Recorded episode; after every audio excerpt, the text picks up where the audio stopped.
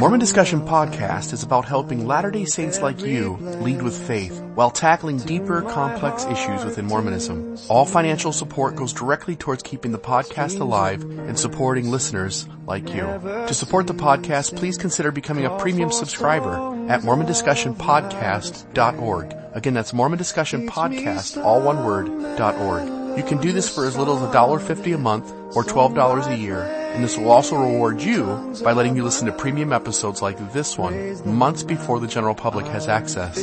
Thanks for listening. And now, on to what you've been waiting to hear.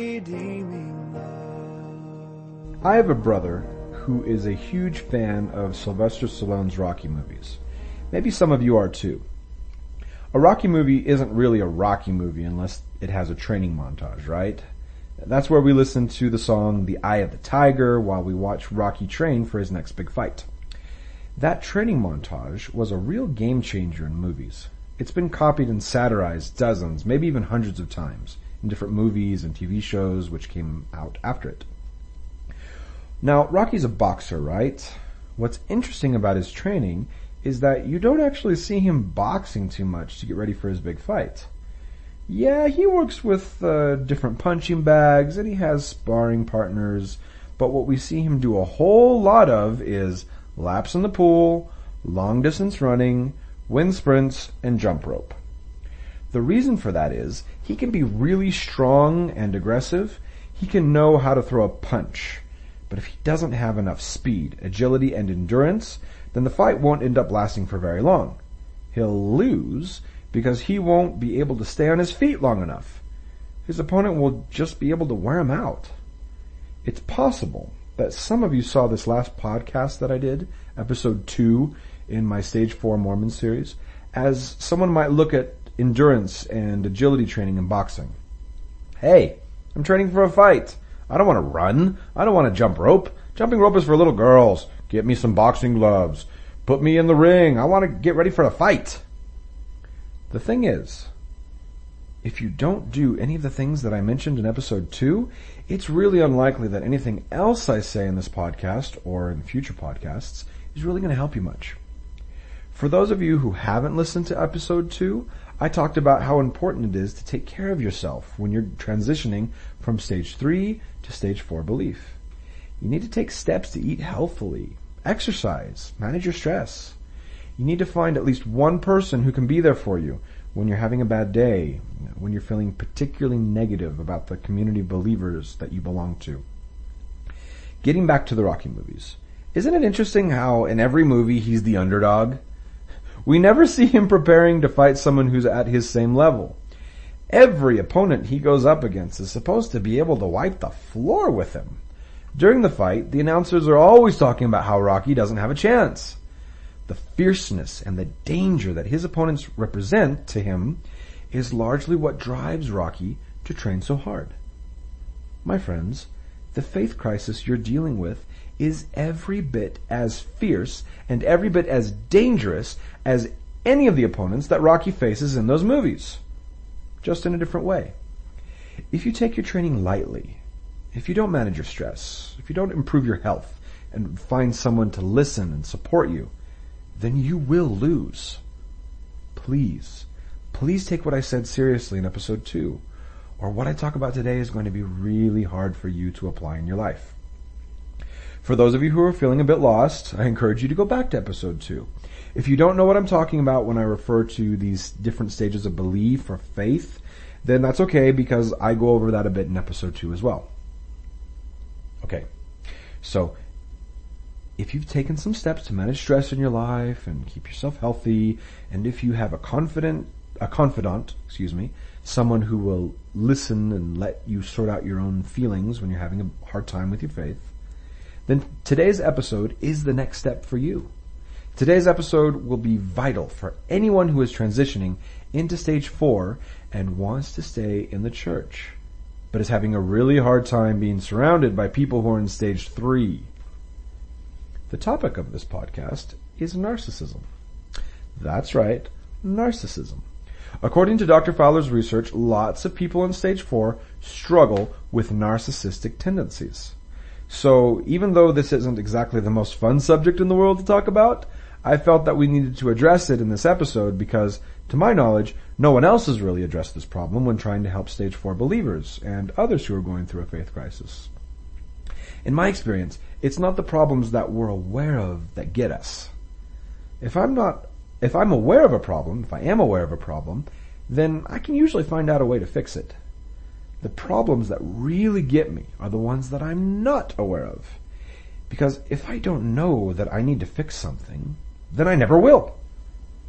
Narcissism is a sneaky, insidious problem, and we're going to shine some light on it. We're going to do this because if we can take care of narcissism, then solving other, more obvious problems will become a whole lot easier. The personality disorder referred to as narcissism gets its name from Greek mythology. The young man Narcissus is so gorgeous that two mountain nymphs fall instantly in love with him while he's taking a walk in the woods. While when one of them professes her love for Narcissus, he rejects her. And this angers the goddess of revenge, who then puts a curse on Narcissus. The next time he sees himself in, in, in water, the next time he sees his own reflection, he doesn't realize that it's him, and he falls in love with his own reflection.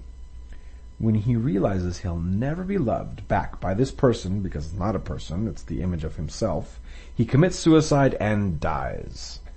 So that's where the idea of narcissism comes from.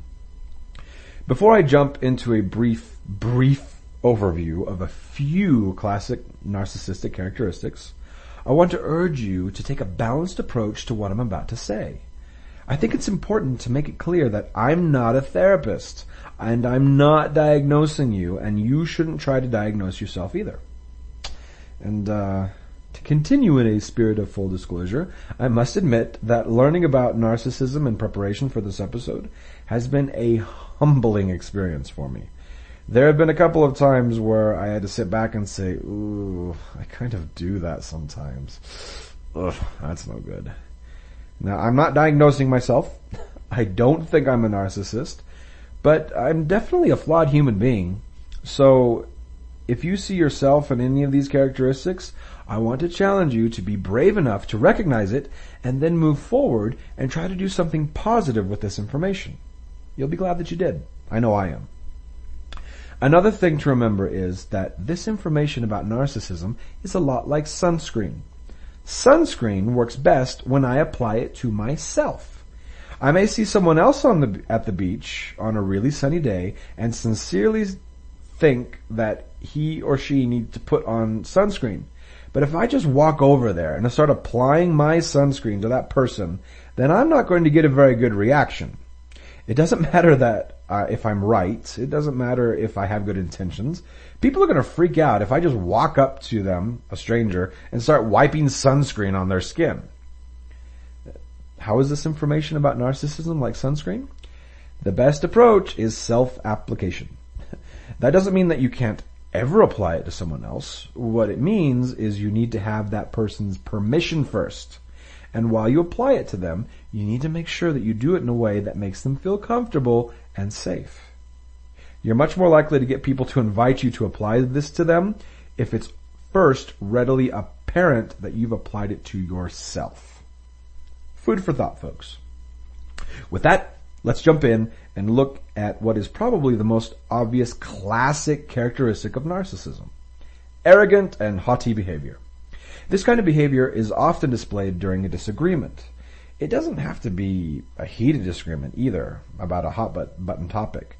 It could just be one that a person, for example, one person likes Neapolitan ice cream and another person doesn't like Neapolitan ice cream. A good example of this comes from the tea time scene in Oscar Wilde's play The Importance of Being Earnest. Cecily is serving Gwendolen tea and asks her if she would like sugar. Gwendolen replies, No thank you. Sugar's not fashionable anymore. If you watch the 2002 movie production of the play, the actress playing Gwendolen smiles fiendishly and almost laughs at how naive her hostess is. Cecily then asks Gwendolen if she would like cake or, or bread and butter. Gwendolen asks for bread and butter and says that cake is rarely seen in the best houses nowadays. So, is there anything wrong with not wanting sugar with your tea? No, there isn't. Is there anything wrong with preferring bread and butter to cake? No, absolutely not.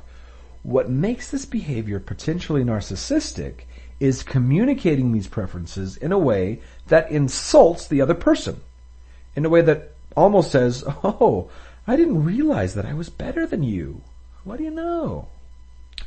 Now, there's nothing wrong with having a disagreement or conflict. The problem is how we express that disagreement. Do we disagree respectfully, or do we make the other person feel stupid and defensive when we disagree? Disagreeing with someone at church about polygamy or blacks in the priesthood is not necessarily a bad thing. It turns bad when we do so in a way that communicates that we think people are stupid or evil because they disagree with us. Another characteristic of narcissism that we commonly think of is a strong sense of entitlement, particularly the expectation of special treatment. Whether we realize it or not, we have certain expectations for ourselves and for other people in our society. For example, we don't generally say thank you to the person who gets in line behind us at the grocery store, do we? We just expect that that person is not going to go in front of us. If someone did cut in line in front of us, we would probably get really annoyed and feel very justified at getting annoyed or even angry. After all, this person didn't live up, uh, live up to an, our expectation. A little obvious, I know, but bear with me for a second. Now let's say that I get hungry in the middle of the night. Would you say that waking up my wife and asking her to make me a sandwich and then serve it to me in bed would be asking for special treatment? I imagine you would. Now, if I'm a narcissist, I won't show any sincere gratitude when she kindly makes me that sandwich. I'll just expect that kind of treatment the way everyone else expects other people not to cut in front of them in line at the grocery store. If she refuses to make me the sandwich, and I'm a narcissist, then I'll become angry and annoyed with her. I want to point out that there's nothing necessarily wrong with asking for special treatment. What makes it narcissistic is having unrealistic expectations for people, especially when those expectations are in our favor and then getting rude or angry when someone insists that we follow the rules or be content with reasonable and respectful treatment. A possible example of this behavior at church would be demanding a temple recommend without living the law of chastity. No one else is allowed to have a recommend while having an affair with their child's school teacher, but hey, the bishop should understand my unique circumstances. If he doesn't, I'm going to badmouth him and the whole church at my family get-togethers and on internet forums. No, that would be an example of narcissistic, narcissistic behavior. Again, it's one thing to ask for an exception to the rules or for special treatment. That's not the narcissistic part. What makes it narcissistic is getting as angry and annoyed as we would when someone doesn't live up to a normal, reasonable societal norm, like not cutting in line at the grocery store. The narcissist either doesn't see or doesn't care about this difference. Another symptom of narcissism is taking advantage of others for personal gain. One of the editors of a well-known anti-Mormon website gives us a good example of this. Technically still a member of the church, this man thought it would be interesting to return to his ward, sit in the back of the room during Sunday school, and initiate whispered conversations about difficult church issues, and then write about people's responses on his website.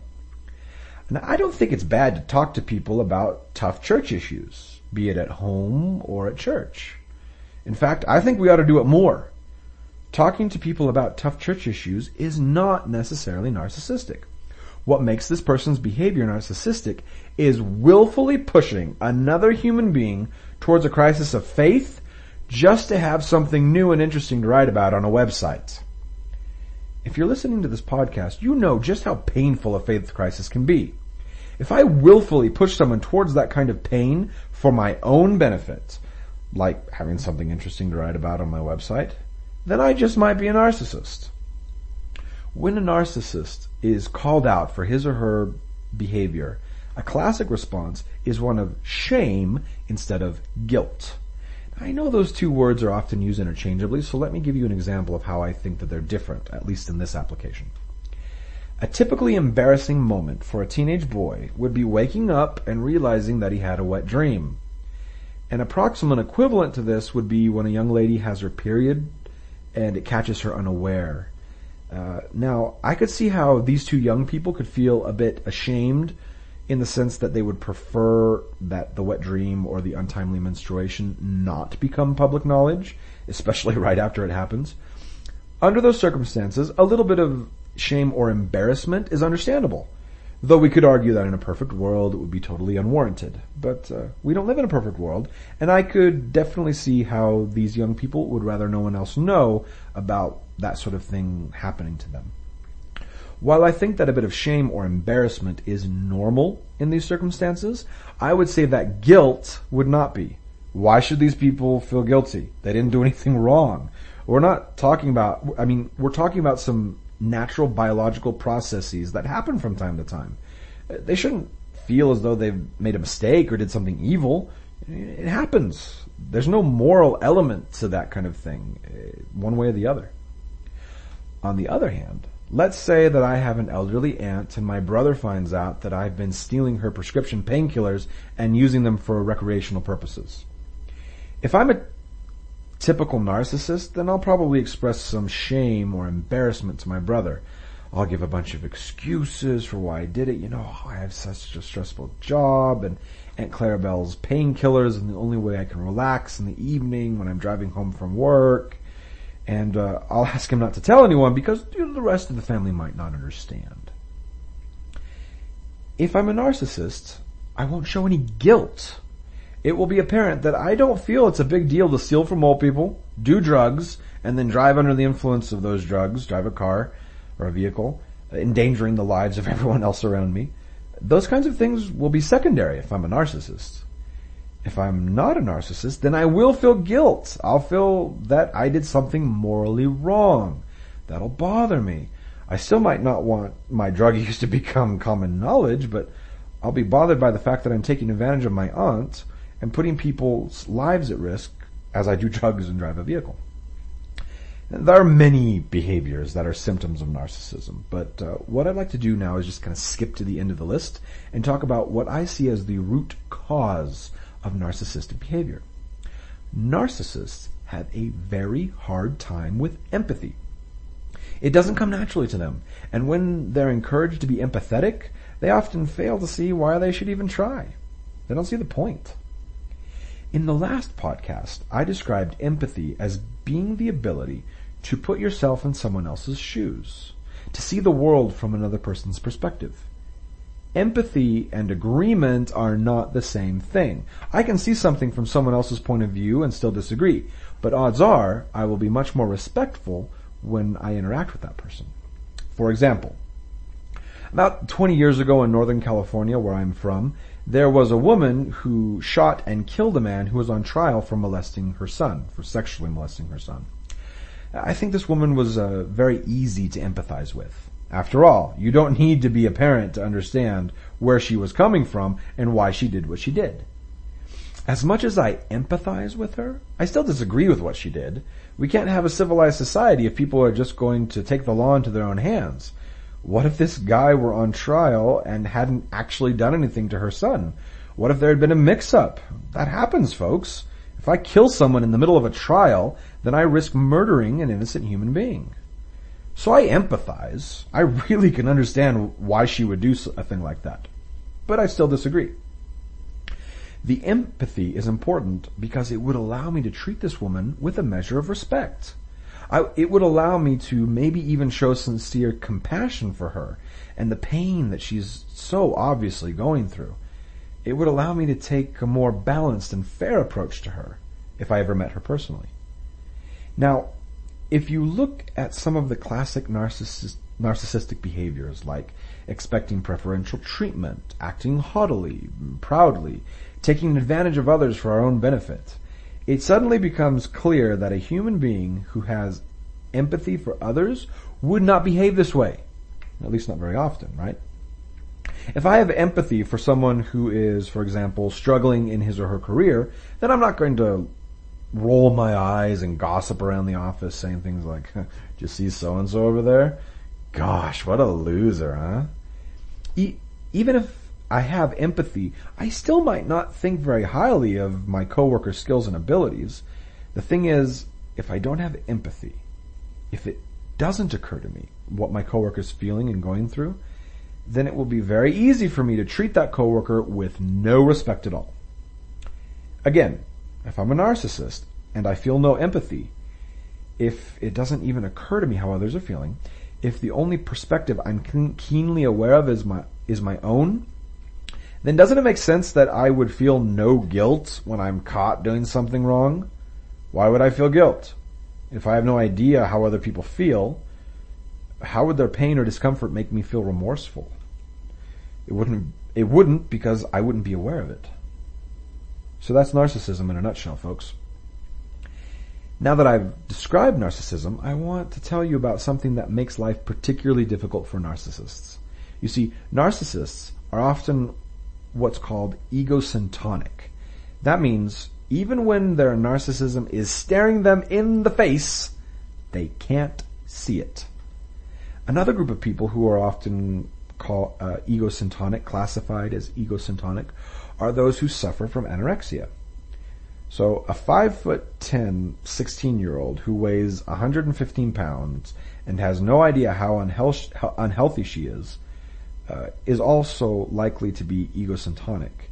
She can look at her protruding ribs, gaunt face, and emaciated legs and not see that anything's wrong at all. This is what it is to be egocentric, and this is also what it is to often is to have narcissism. So fixing it can be difficult because it seems completely normal to the narcissist. Believe it or not, a real narcissist is not trying to be a jerk. It just comes out that way be- due to a severe lack of empathy. Alright, you may say. Thanks, Ryan. So what am I supposed to do now? The first thing you can try to do is develop empathy, especially for people in stage three belief. Let me be clear. When I say that developing empathy for people in stage three belief will be helpful to you, I'm not secretly hoping that you will somehow go back to a simpler, more basic way of believing. I see a transition from stage three to stage four as advancement, as progress. I don't know if it's even possible to go back to a simpler faith, and if it were, I doubt I would urge anyone to go back. The reason I want you to empathize with stage three believers is because they'll be much, much more accepting of you if you don't come across as a narcissist when you talk to them. My friends, it is quite possible that the stage three believers in your life are not nearly as disturbed by what you say as they are by how you say it. And even more so by how you treat them non-verbally. If you treat them as if they were stupid, if you roll your eyes and uh, make sigh heavily because they don't understand the things that you understand, it's quite possible that their change in behavior towards you has little to nothing to do with your views on polygamy or what you've learned about the book of Abraham. Though they may not be aware of it themselves, the reason they treat you differently is because you have, probably unintentionally, behaved like a narcissist and they resent that. So let's look at a fictional example that I hope will ring true to you. Uh, you're in a social setting with a group of people. Maybe it's Sunday school. Maybe it's a family gathering or even a ward or ward council meeting. I don't know. For whatever reason, a member of the group says that black people were fence sitters in the pre-mortal existence. And that's why black people have so many problems in mortality. I mean, just look at cities like Cincinnati and countries like Liberia. It all goes back to the pre-existence, the person says. There's a pause in the discussion and you decide to weigh in. I'm sorry. I just need to say something. I can't sit here and listen to such blatant racism. We're never going to get past the stupid, racist, backward thinking of people like Brigham Young and Bruce R. McConkie if we keep preaching it in the church. They were wrong to say those bigoted things back then, and we're wrong to do it today. Even the church has admitted, has admitted that they were wrong. We need to stop. We just need to stop. So now there's an awkward silence. Let me ask you a question. What's likely to happen next? How likely is brother so-and-so to say, gosh, you know, you're right. Maybe I am a bigot. Maybe I don't know the gospel and church history as well as I thought. I mean, I definitely don't understand it as well as you do. I take back what I said. Sorry for wasting everybody's time. You know, hey, I'll be honest. Maybe something like that would happen. It's not impossible. Uh, but uh, it's pretty improbable, isn't it? What's more likely to happen? Well, let's see. While surrounded by practicing Mormons, you called Brigham Young and Bruce R. McConkie backward thinking bigots. How likely is that to go over well with the group in general? yeah, that's not likely to win us any friends or supporters. Oh yes, and you implied, quite heavily in fact, that this person, brother so-and-so, is a backwards thinking bigot as well. How likely is that person to take what you said personally? Pretty likely, right? Are there other members of the group who love and respect this person who you've just insulted? How likely are they to consider uh, the logic and reasoning of what you said in a thoughtful and dispassionate way? Not very likely, right? Now hold your horses. I know what some of you are thinking right now, or some, what some of you may be thinking. But Ryan, if I actually said that, I would be right. That is racist. That's the racist thing for someone to say. Brigham Young and Bruce R. McConkie were wrong, and the church has admitted this. These aren't opinions, these are facts. These are facts. You can't argue with facts. Okay, yes, that's true. That's all true. But you're not entering data into a computer. Or you, if, if you did this, you wouldn't be entering data into a computer in this, in this situation. You'd be interacting with another human being if we communicate with people as if we were entering data, a list of facts, into a computer, then that is, by definition, a dehumanizing way of communicating with another human being. When we dehumanize others, even unintentionally, they either accept this human, this humiliating, dehumanizing treatment, and, you know, they lose self-esteem, or they get defensive and they treat us as a threat. The difference between a spirited, invigorating debate which takes place between two people with contrary views and an insulting, emotionally draining, contentious fight is how much two people feel they're respected by each other. That's the key difference. It's not that people disagree. Disagreement in and of itself is not a problem. It's that they feel disrespected. It's not about the facts. It's all about human emotion. So now what? What are we supposed to do? And uh, what in the world does this have to do with uh, faith crisis or narcissism? Well, let me tell you what you shouldn't do. You shouldn't just keep quiet. Not indefinitely anyway. If you try, you'll eventually explode. Eventually, you'll hear one too many of those comments and you'll blow up. You'll express yourself in a way that alienates other members of the group. So that's the first thing. Try to be aware when a certain issue is bothering you and respond to it. When you do respond, it needs to be in a way that does not include a single narcissistic behavior. Again, this is one of those of the reasons why you need to take care of yourself, which includes having a confidant, a trusted person you can vent to who won't judge you. If you go into a situation like this with a lot of pent up anger and resentment, which may have little or nothing to do with the person you're going to talk to, then your words, your body language, the tone of your voice will communicate a level of disrespect towards that person that is undeserved and probably very inappropriate. So when it comes to the, these heavily charged emotions we have that are connected to certain issues, is there anything else we can do other than take care of ourselves? Is there anything else we can do to, on the one hand, speak up in a way that's clear and honest, but on the other hand, speak up in a way that is also fair and respectful to those to whom we're speaking. It turns out there is. You see, even though you're not aware of it, your mind is constantly running an inner monologue. It's as if you're narrating the movie that is your life. When you see a child grimace when she sits down at the dinner table, your inner monologue kicks in and says, haha, little Jessica doesn't like meatloaf. She'll try and sneak some of her meatloaf to the family dog during supper to make it look as if she ate more than she actually did. When you hear your spouse ask, how much did we spend on that last vacation? Your inner monologue kicks in and says, ooh, she's worried there won't be enough money to buy a new car next month. You're going to have to scramble later on. Otherwise, this is going to turn into a nasty argument. As we go about life making observations, we automatically add value and meaning to those observations. When a kid makes a face at the dinner table, that's not for nothing. That means something. When your spouse asks a question about money, there's a reason for that. We make observations and then we make assumptions based on those observations. In essence, we're narrating the novel that is our lives. It's this narr- narration, this personal, subjective interpretation of facts that causes us to feel emotion. If I believe that my wife is asking me how much we spent on a vacation and I assume that it's to blame me for why we can't afford something like a new car, then how am I likely to feel? Defensive, embarrassed, evasive?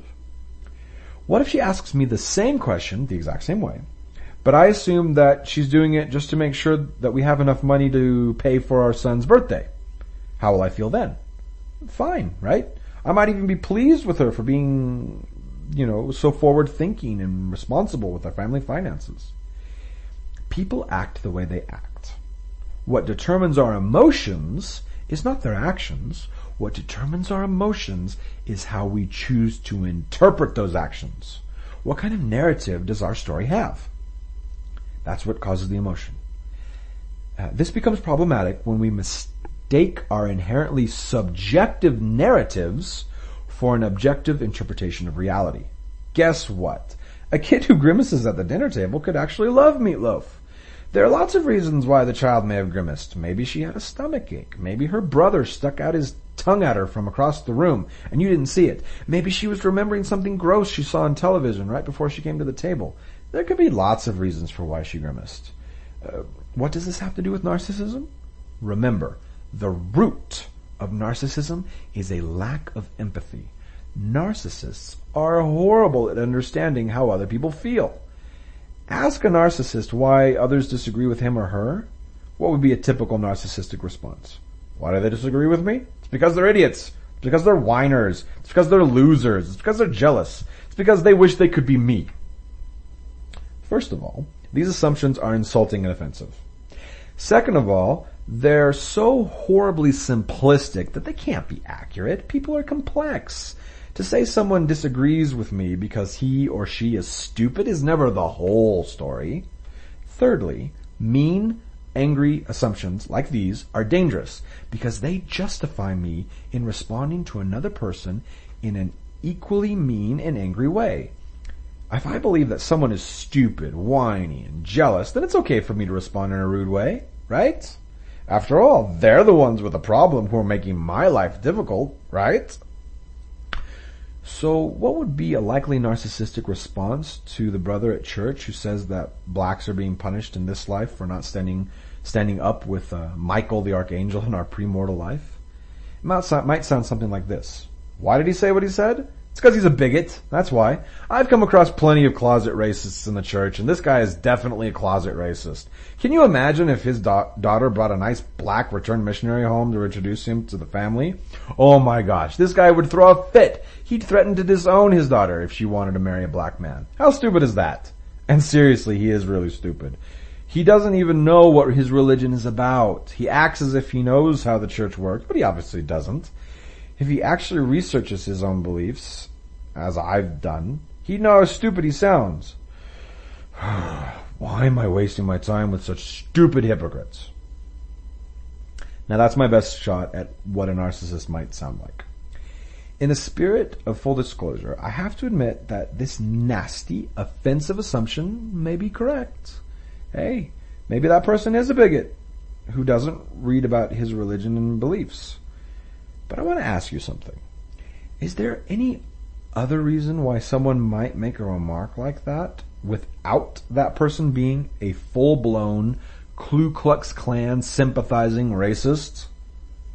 Is there perhaps even a noble or respectable motive for making such a remark, even if it is a misguided one?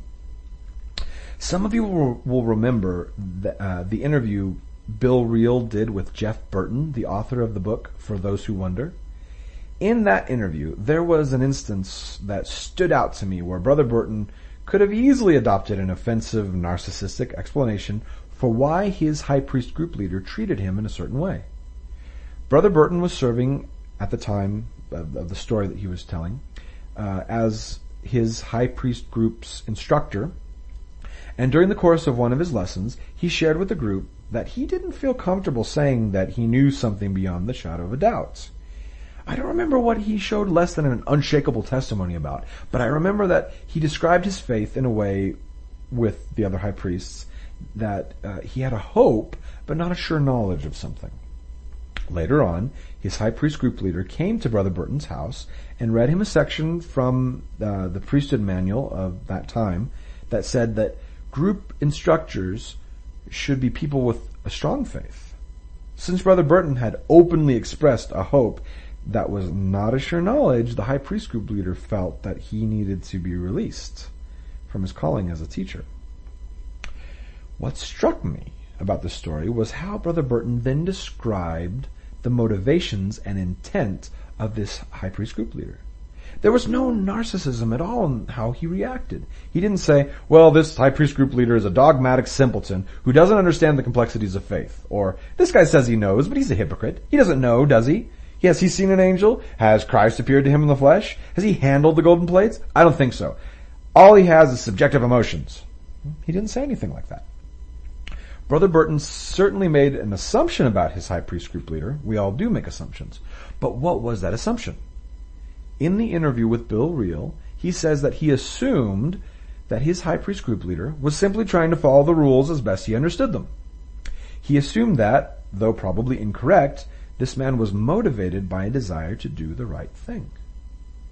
My friends, I really think that this is one of the main reasons Brother Burton is still an active, devout Latter-day Saint. He's not a narcissist. I mean, I'm sure he has flaws and limitations, but narcissistic behavior doesn't seem to be one of them. People in the church can disagree with him, and he can, at the very least, give serious consideration to the idea that the person who disagrees with him is doing so with good, honorable, respectable intentions. Accepting a narrative that people who disagree with us can essentially be good and decent is a powerful thing. When we enter into a discussion with them, it's easier to treat them with love and respect. It doesn't necessarily that we will agree with the points they're making, not at all. All it does is allow us to disagree without being disagreeable. By accepting that they probably have good intentions, it becomes easier for us to separate the issue from the person. A narcissist can't do that. Everyone makes assumptions. That's just what we do as human beings. Narcissists, however, will assume that people who disagree with them are stupid or jealous or just plain evil.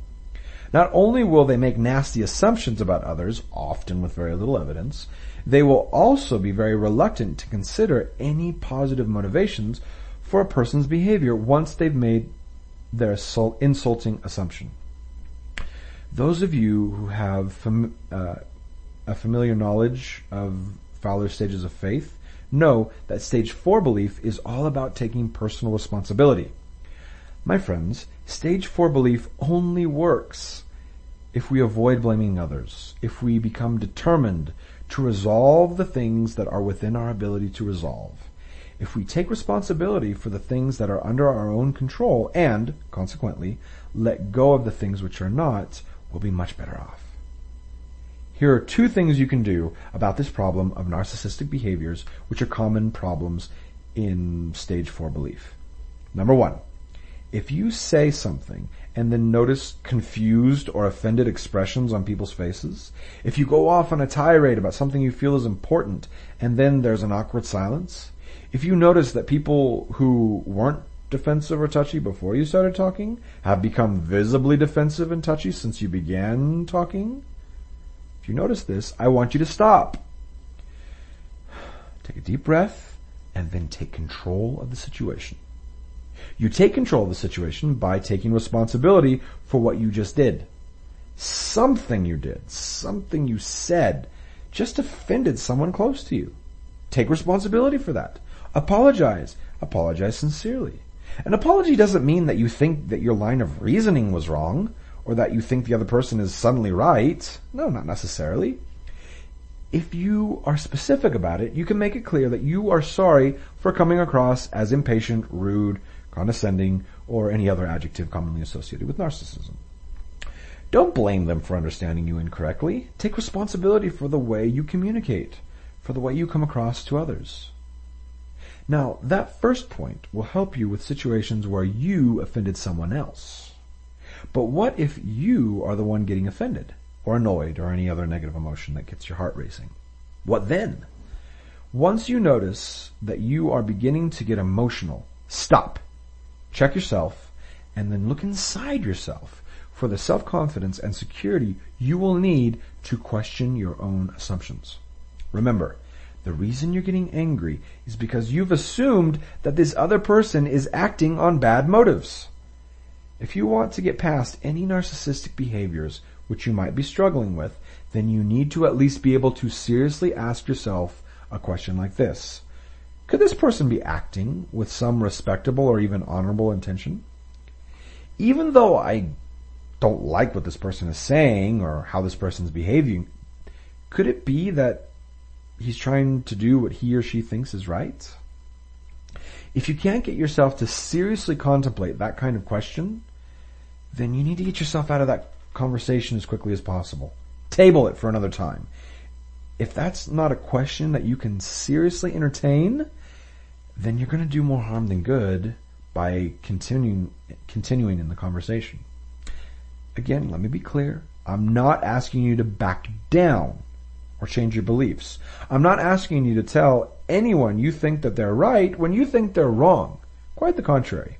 Once you've checked yourself, once you've apologized for coming across as a jerk, or once you've been able to identify a possible honorable intention for why someone is saying or doing something you disagree with, I hope you are able to continue the conversation.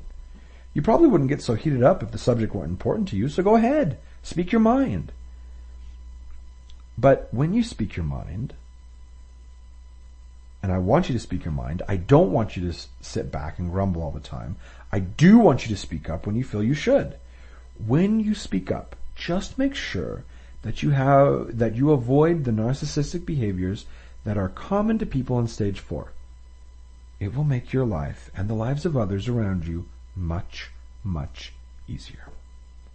I'm going to repeat that one more time just because uh, I, know this is going to be useful to you at some point in the, in the near future. So number one, if you find yourself offending others, take responsibility for that. Apologize for the way you communicate if other people find your communication offensive. Remember, apologizing for how you say something is not an apology for what you are saying, your main message. Number two, if you find yourself becoming offended, ask yourself, is it possible that this offensive person at church might actually be acting on good intentions, albeit misguided ones? These two simple habits will save you a lot of time and trouble in your relationships with people at church and probably at home as well. So far, in our series on stage four belief, we've talked about taking care of ourselves and avoiding narcissistic behaviors. Please let me know how implementing these changes in your life uh, is going for you. What's going well? What's not going well? I want to know so we can celebrate your successes. I also want to know so maybe I can address your problems in future po- episodes. So go ahead and leave comments underneath uh, the podcasts, uh, or you can send emails to Bill and he can forward those on to me. We'll set something up so you can communicate with me directly in, in, in the future, possibly. Uh, by taking better care of yourself and avoiding narcissistic behaviors, you will soon be ready for the next step in your journey to healthy, happy stage four belief. And I'm looking forward to take, talking about this next step in our next podcast. But until then, may the Lord warm your shoulders.